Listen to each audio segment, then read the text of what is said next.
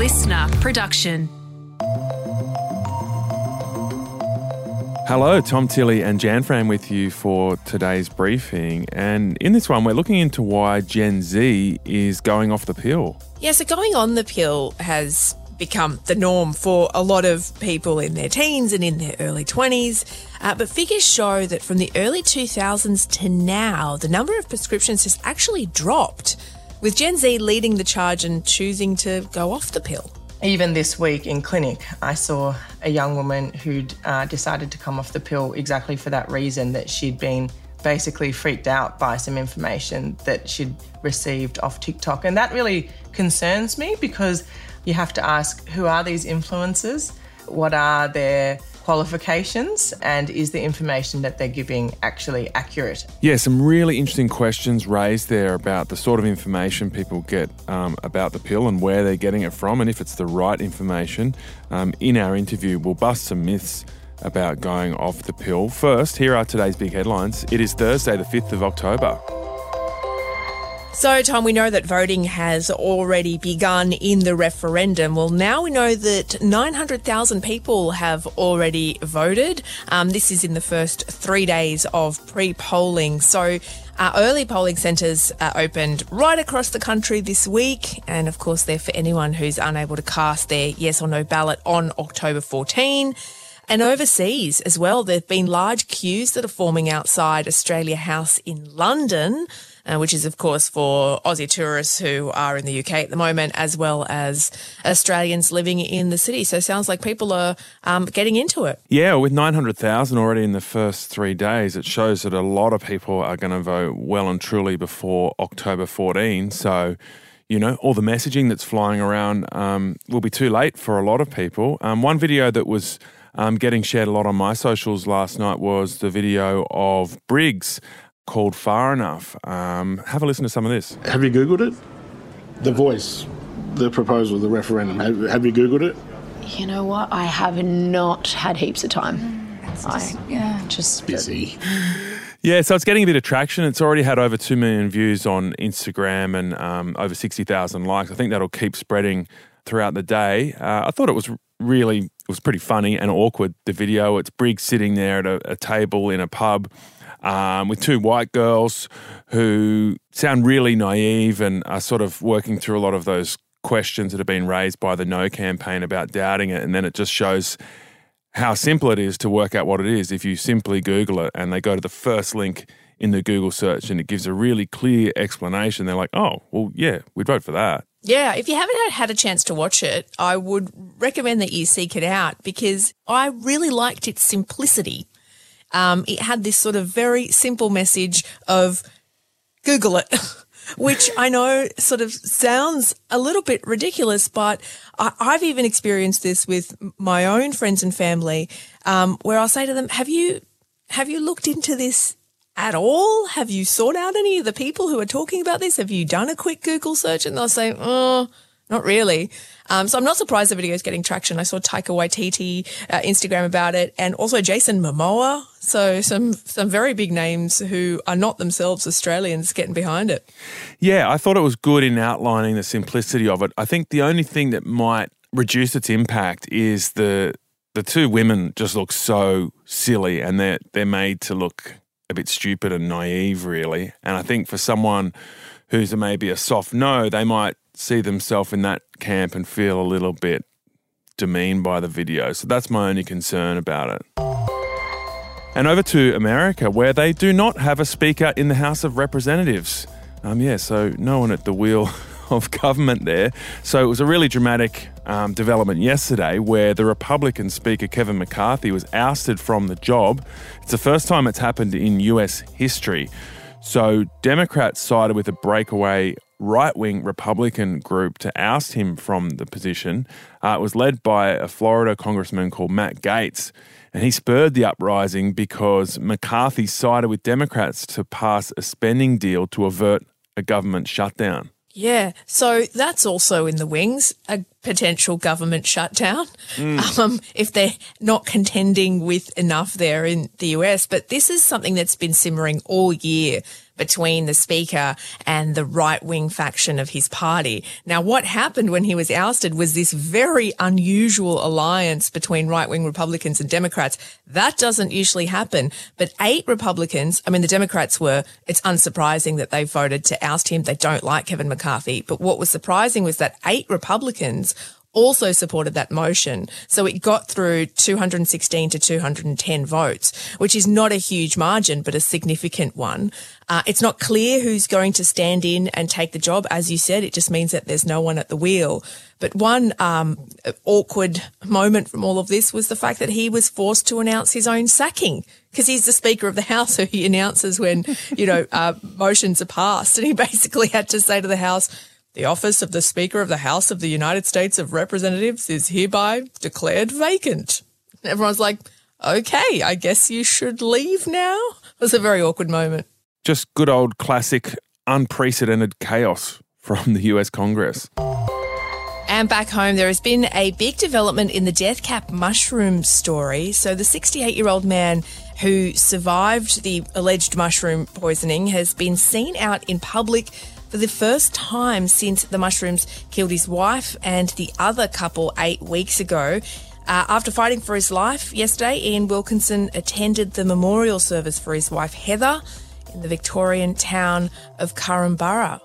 Yeah, what a tragic scene. So, Erin Patterson, the woman who served the deadly meal, was not at the service, which is not surprising.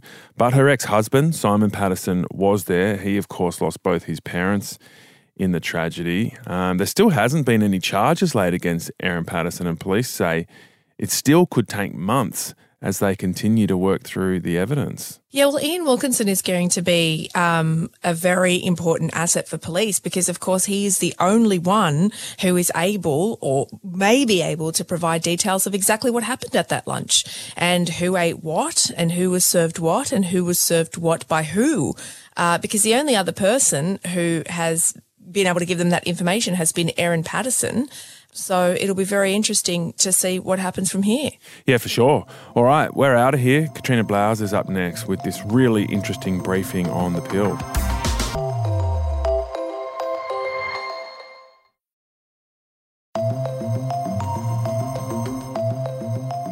For years, prescriptions for birth control were pretty steady, but the figures show that from the early 2000s to now, the number of prescriptions has dropped for the pill. Now, this is mostly Gen Z women who are telling their doctors they're either worried about the impact on their long term fertility or they feel like it's messing with their mood or their weight. So today we are going to bust some of the myths around what you can expect if you're thinking of going off the pill yourself and what info you should be listening to from influencers who, let's face it, have some pretty strong and interesting opinions on TikTok. Dr. Phoebe Holdenson Kimura is a GP with postgrad qualifications in public health and women's health. She works with women every day and she's written a lot of really helpful articles online about exactly this topic. Phoebe, thank you for joining us on the briefing. I feel like this is one area that there is so, so much information online about. It is really hard to wade through the facts. Um, but tell us, first of all, is there a peak age when most women go on the pill? And then conversely, is there another peak age when most women come off it? I think the Australian wide data shows that the peak age that women are taking the pill is in their early to mid 20s, and then that drops off in the early 30s. And I think there's a whole range of reasons for that. In terms of when the pill itself is initiated, I'm not sure that we have the data for that. But I would say, as a GP, probably when a lot of women are being initiated on it for the first time would be um, 16 or 17, sometimes earlier, just depending on what's happening with their periods. Now, I've read an article that you wrote, and you said um, in this that in Australia, half of the women who start on the pill won't be taking it six months later. Now, this surprised me. Um, why is that? Yeah, it's so interesting, isn't it? It's based on PBS data, so prescribing data, and we don't know exactly why women are stopping the pill after half a year on average. But I think it just goes to show that perhaps they are getting side effects that they're not happy with, or perhaps they weren't really given a lot of counselling at the time that they were starting the pill, or they might have found another contraceptive option that they prefer. But what we know about women using the pill is that it's highly individualized. How long does it take, you know, if you've made that decision and you think, okay, I'm going to go off the pill? Um, how long does it take for all of those synthetic hormones to get out of your system? So, regardless of how long you've been taking the pill, the synthetic hormones are cleared from the body within days. Uh, and then your body returns to releasing different amounts of natural estrogen and progesterone throughout the cycle. So, that's um, what's considered that normal cycle for your body. That's so surprising to me because I know friends of mine who've gone off the pill to fall pregnant. They're like, okay, I'm going to go off the pill six months earlier than I'm thinking I want to fall pregnant because it takes a while for your fertility to get back to normal. So is that a myth? For most women, periods come back within a month of stopping the pill. Uh, but almost all women are getting their period within three months. Uh, in terms of returning to fertility, uh, women can expect their fertility to return to their baseline natural level around three cycles after coming off the pill. But we need to remember that um, there are people who fall pregnant as soon as they come off the pill. What can we expect to happen with our moods once we come off the pill? Is it going to be a wild ride? Yeah, it's a really interesting question. There's growing evidence now around the impact that hormones in the pill can have on mental health. It depends a lot on the individual woman and um, her history of depression or anxiety, or what we now call PMDD, that's premenstrual dysphoric disorder, before they went on the pill. Now, the tricky thing, of course, is that if women have been started on the pill when they were teenagers, it might be hard to remember uh, what that was like. And also, your body might have changed between now and then. Uh, so, those are the complicating factors. Uh, but we do know that fluctuations in mood or anxiety seems to be one of the most common reasons for women choosing to stop the pill. And I think for a long time we haven't really taken women seriously about this and we haven't listened to women well enough. Uh, and so I think it's, you know, if people are saying that they feel like since they've been on the pill that it's really impacted their mental health, then I think that's probably true and that's the case. And then hopefully uh, coming off the pill, um, we might see a bit more of an even keel in terms of mental health. However, I know that, you know, this premenstrual dysphoric disorder that I just referred to, that's what happens in women who experience depressive symptoms just in that week leading up to the period. Um, we know that for those women, actually taking the pill really stabilizes the mood and even sort of acts as an antidepressant. Mm. Uh, and so for those women coming off the pill, they might really see that those fluctuations become much worse um, and that they see a worsening of their mental health.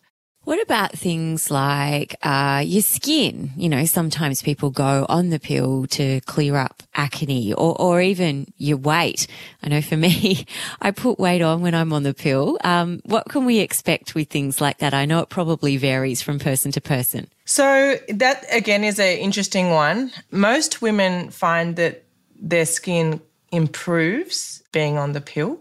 Uh, and there are certain pill formulations that are meant to be better for acne than others.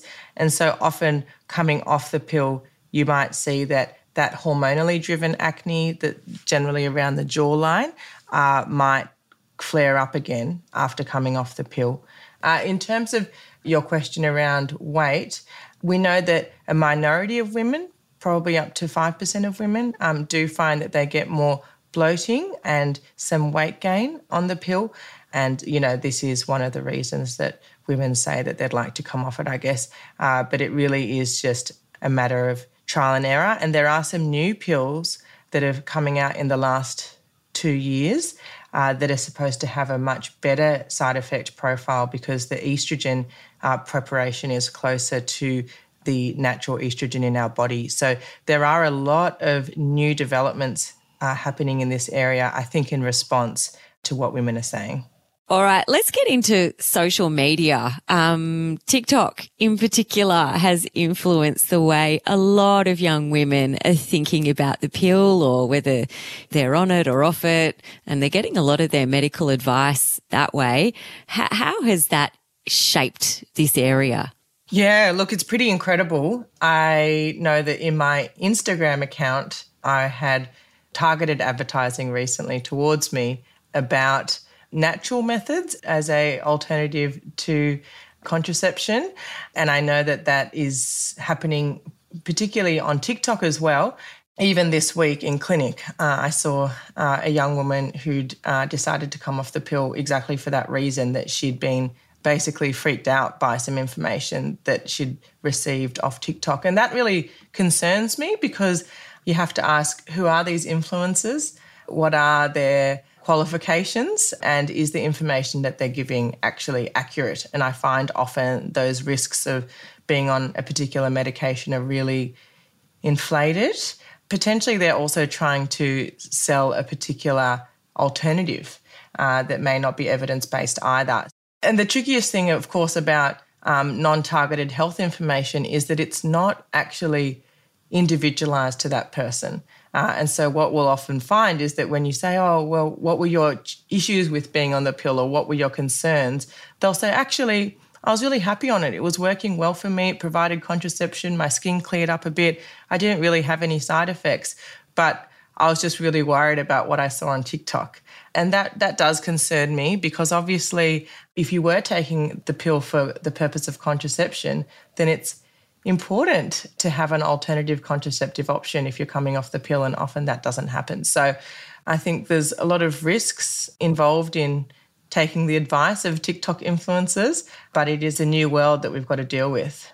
What I've seen on TikTok and social media are, are, a lot of influencers talking about, look, the pill, it's a synthetic hormone. And because it's synthetic, it's just not good for you. How, how do you respond to that?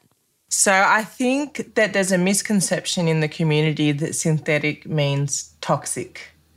Um, the pill isn't considered toxic, and we put lots of things in our body that aren't necessarily uh, completely natural, but they are safe. And so the pill contains hormones, typically a combination of estrogen and progesterone, or just progesterone, which work to prevent pregnancy. And these synthetic versions of the reproductive hormones in circulation in a woman's body they're very, very similar. And what I'd like to say is that the pill has been around since the 1960s and has a lot of safety data. Of course, like any medication, it does come with a list of potential risks and side effects. Uh, and it's important to take an individual approach to all of this. But for the majority of women, uh, the pill can be safely taken and is very effective uh, for contraception. All right. Say I'm thinking about coming off the pill. I've been on it for about 10 years. Are there a couple of things I can do that can get me ready and um, make this process a bit easier? I think the first thing to do is to think about why you're wanting to go off the pill and think about if there's something that you're not happy with with your particular type of pill.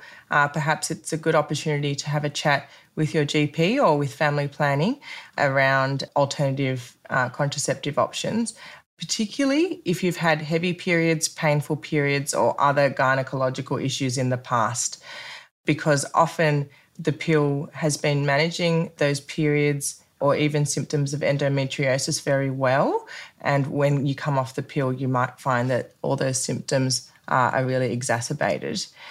I think it's important to have a plan for alternative contraception if you are wanting to avoid contraception. And if you have a regular partner, you might want to have a conversation with them and discuss those other options. I think it's also hard to remember uh, from day to day and week to week what's happening with periods. So I would really consider monitoring and writing down your cycle and symptoms, including heaviness and painfulness of periods, mood and anxiety, for two to three months before coming off the pill and then after coming off the pill. And that can really help you and your GP recognize if coming off the f- pill has uncovered some unexpected issues. And if you do find that you're having heavy or painful periods soon after coming off the pill, then seek medical advice early.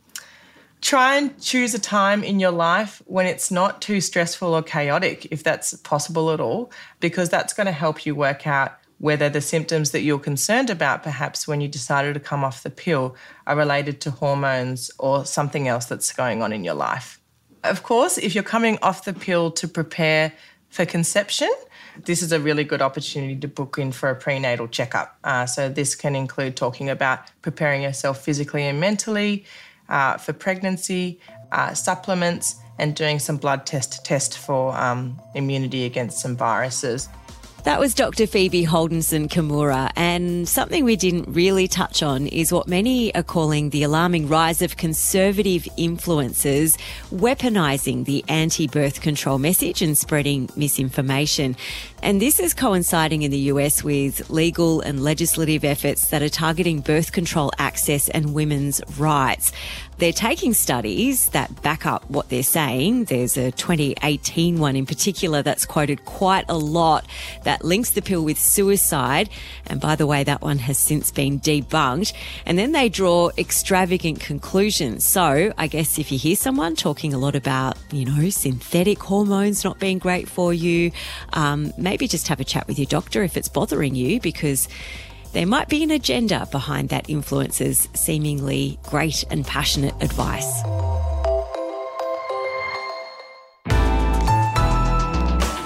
Listener.